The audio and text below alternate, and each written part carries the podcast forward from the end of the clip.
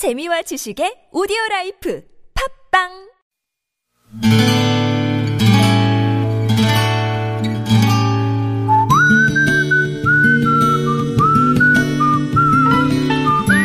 여러분 기억 속에서 여전히 반짝거리는 한 사람, 그 사람과의 추억을 떠올려 보는 시간, 당신이라는 참 좋은 사람.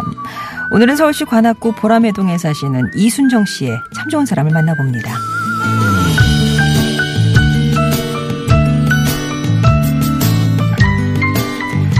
육남매 가운데 딸로는 막내로 태어난 저는 언니들과 나이 차가 조금 있습니다.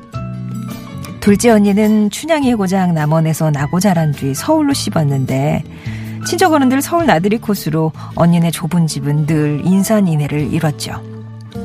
그렇게 할 수 있었던 건 다 넉넉한 둘째 형부의 마음 덕분이었을 거예요. 사람들이 자주 쓰는 말 가운데 그런 사람 없다는 말이 있는데 제게 있어 형부가 그런 사람입니다.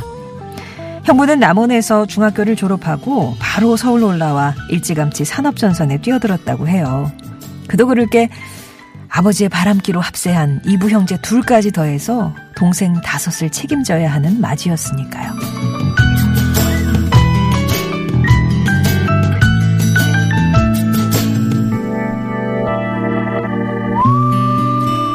맞이라는 게 무슨 훈장도 아니고 형부는 그렇게 닥치는 대로 일을 하면서도 배움의 끈을 놓지 않으셨죠.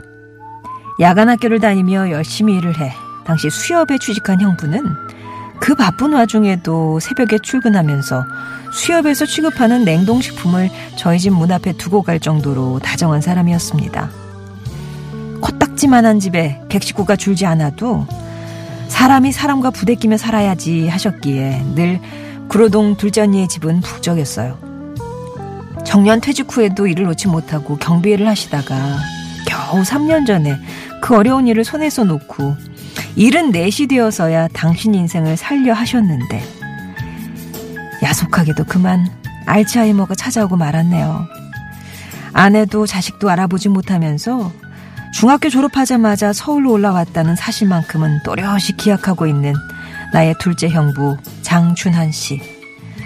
오늘도 저는 당신이라는 참 좋은 사람이 힘들게 고생한 시절은 다 잊어버리고 좋았던 날들만 기억할 수 있게 해달라 기도하고 또 기도하고 있습니다.